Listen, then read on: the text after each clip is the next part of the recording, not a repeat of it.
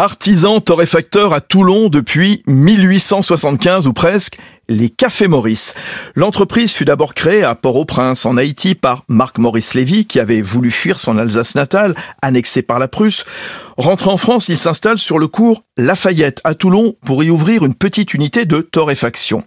L'apogée viendra dans l'entre-deux-guerres, avec la conquête du territoire et dix mille tonnes de grains torréfiés par an.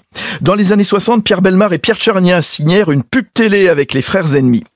Malheureusement, la marque disparaît en quatre-vingt-deux avant d'être relancée par Boris Touati il y a deux ans, l'arrière-arrière-petit-fils du fondateur. Les grains viennent de plantations du monde entier, producteurs indépendants, traçabilité, avant d'être torréfiés et moulus à Toulon.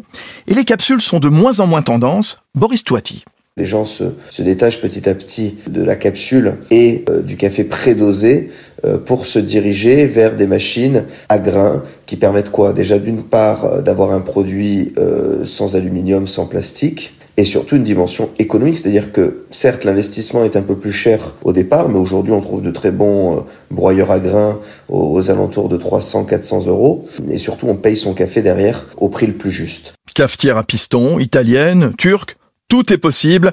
Cafés Maurice vend aux restaurateurs, cafetiers, épiciers en France et dans le monde.